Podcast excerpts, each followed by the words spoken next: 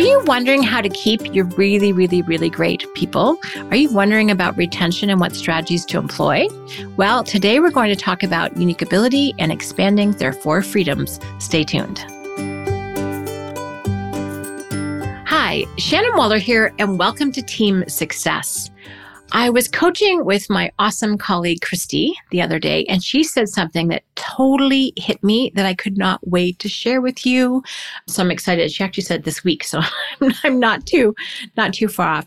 The topic in the workshop was, well, first of all, finding and keeping really, really good people. In the spirit of who, not how, you know, how do you find the really great who's, but how do you keep them? And as we're coming out of the pandemic and, you know, you're hearing about the great resignation and all of these things, people are a little anxious about where can I find people? What do they want? How can I keep them? How can I keep the great people I already have and not lose them? If you've kept them this far, by the way, you're doing really, really well. So please pat yourself on the back. But Christy's answer to that was direct and I think kind of profound. What she said was get them into their unique ability and expand their freedoms. When we talk about freedoms, we're talking about freedom of time, freedom of money, freedom of relationship, and freedom of purpose as quickly as possible. I was like, Bam, that is a true statement. So, before we go into some of the details about how to do this, let's talk about why this actually matters. So, getting someone into their unique ability. So, what that means is, well, one way to think about this is their highest and best use. Best use of their talents, their skills, their capability, their history, their experience, giving them new opportunities and challenges. My last podcast, I talked about, you know, everyone being able to bet on themselves, which means you have to know yourself well enough to be able to bet on yourself. Just saying, that's fairly important.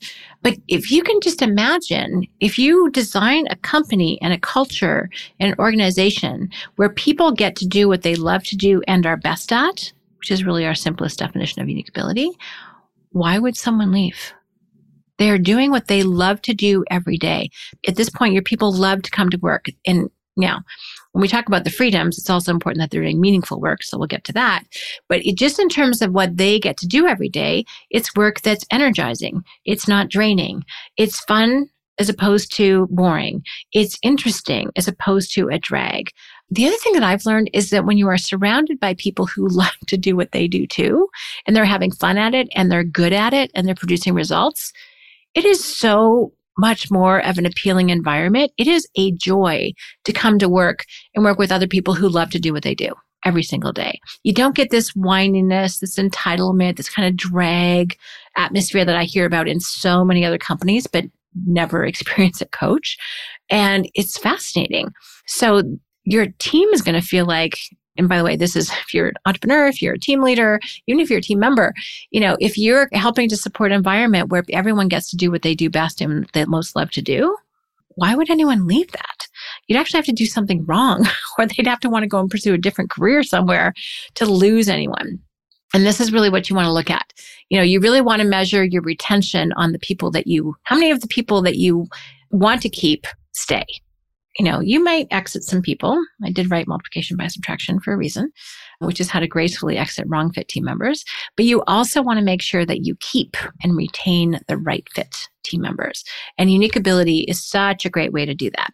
And if you haven't picked up unique ability 2.0 discovery, please do. It's available as coach or probably on Amazon, but it's just a great process. There's a fabulous, you know, kind of book club study guide you can do. It's very much you know, self-directed process. I love it. I've done it twice with our own team. Julia Waller has led us through a couple of different things. You review your Kolbe profile, you review your Clifton strengths, you review the letters that you send out asking what other people think is your unique ability. You figure out your unique ability habits, you figure out your statement.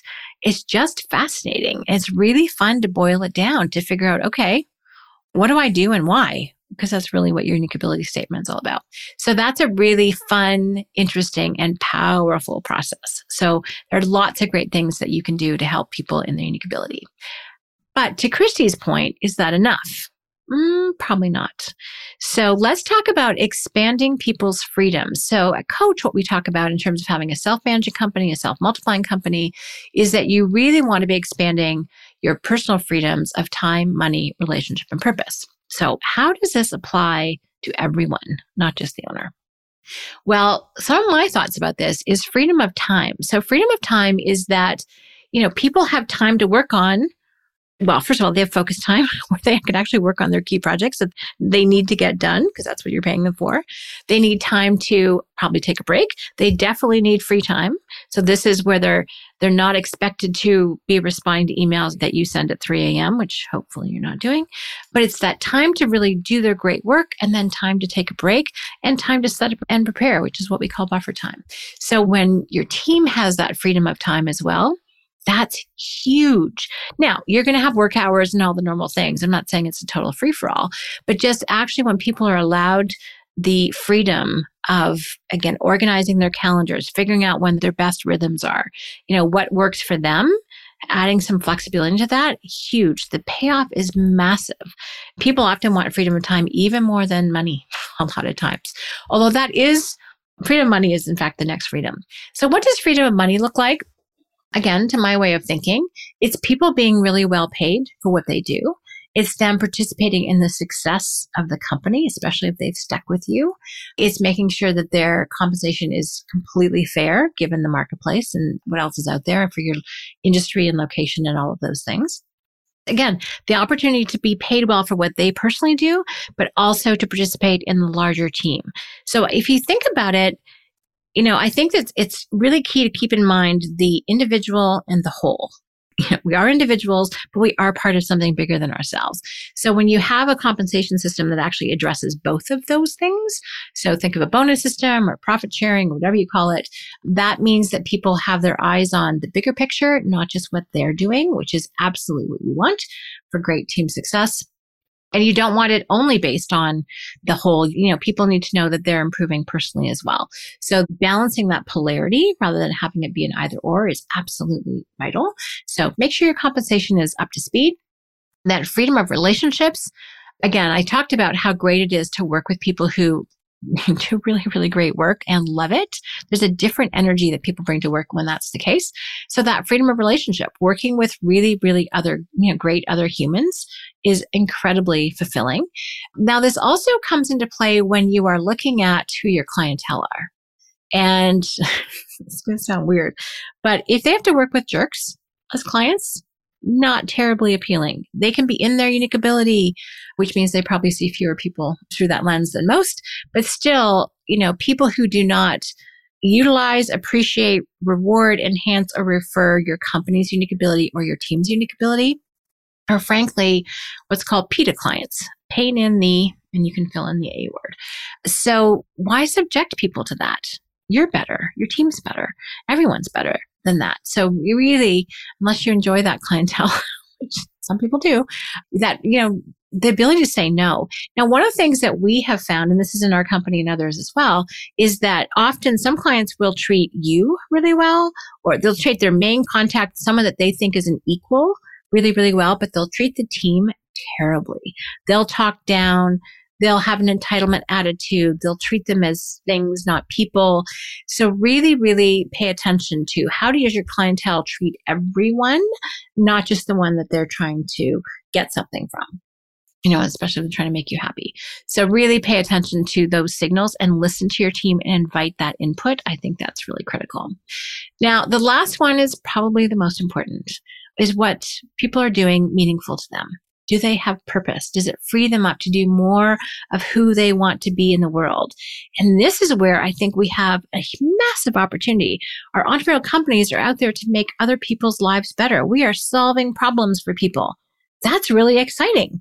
But make sure your team knows that. Make sure that your colleagues know that. This is just a huge opportunity. I know people who are passionate about systems to make things run better love them because that's not my passion. so, you know, doing purposeful work. It's really important. Like I know, and I've shared this story before, that it's really clear that anyone we hire at Coach needs to want to be a hero to entrepreneurs. And I hired not one, not two, but three people whose goal in life was to work for a nonprofit. Mm, that was a misalignment of values. Our purpose was not their purpose.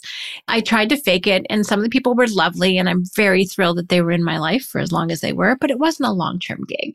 It never would have been. So you can really cut to the chase by making sure that what that person is up to is also what you're up to and vice versa.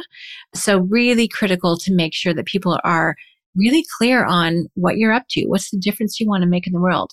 We've been working, Strategic Coach has been working with EOS, which stands for Entrepreneurial Operating System. Please check them out at eosworldwide.com. And they have a phenomenal process for how to figure out your core values, getting really clear on your three uniques. Like, what do you do? What's your marketing plan? What's the impact you want to have in 10 years?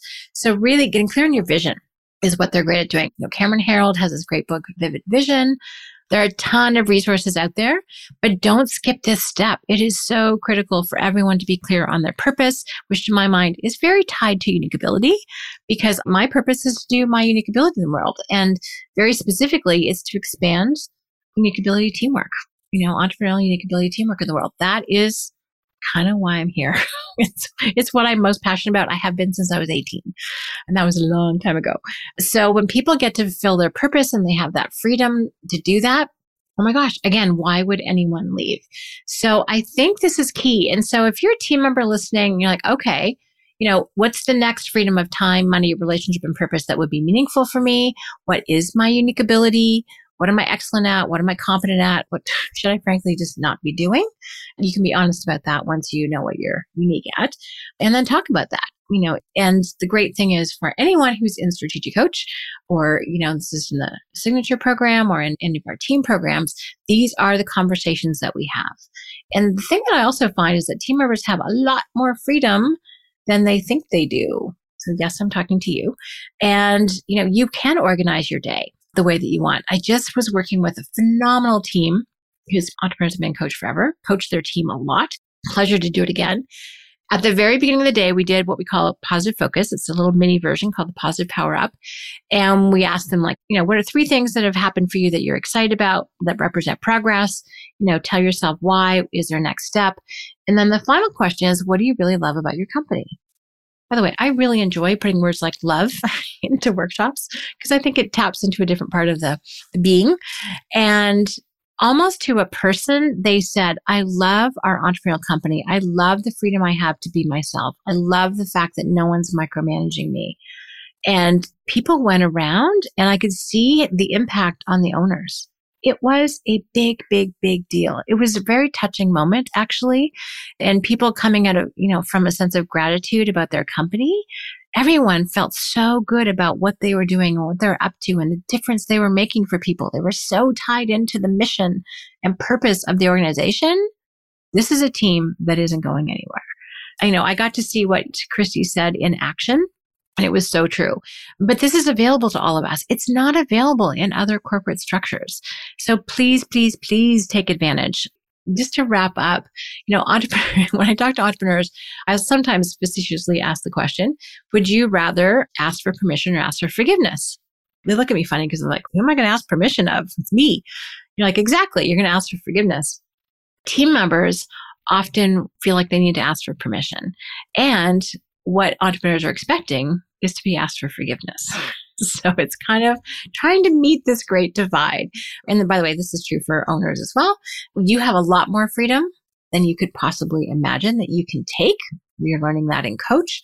But as a team member, there are more freedoms available to you as well. If you simply pay really close attention, you know, what is your unique ability? What is your biggest contribution? How can you have the best and biggest impact? And then really maximize that because that contribution to the company is going to be huge. So I just want to reiterate that how to keep a phenomenal team together is to really help everyone entrepreneur included, focus on their unique ability. Again, Unique Ability Discovery 2.0 is a phenomenal resource. It's a book, it's a workbook, there's a website, uniqueability.com. You know, go check all of that out. And then really take a look at the four freedoms of time, money, relationship, and purpose for your whole company and say, okay, where does it be easy and fun to add some more freedom of time? What about freedom of money? What about freedom of relationship? Are there any clients we shouldn't be working with anymore? It's one way to think about it. And are we all really connected to the purpose. What our personal purpose is, is that connected with the overall purpose.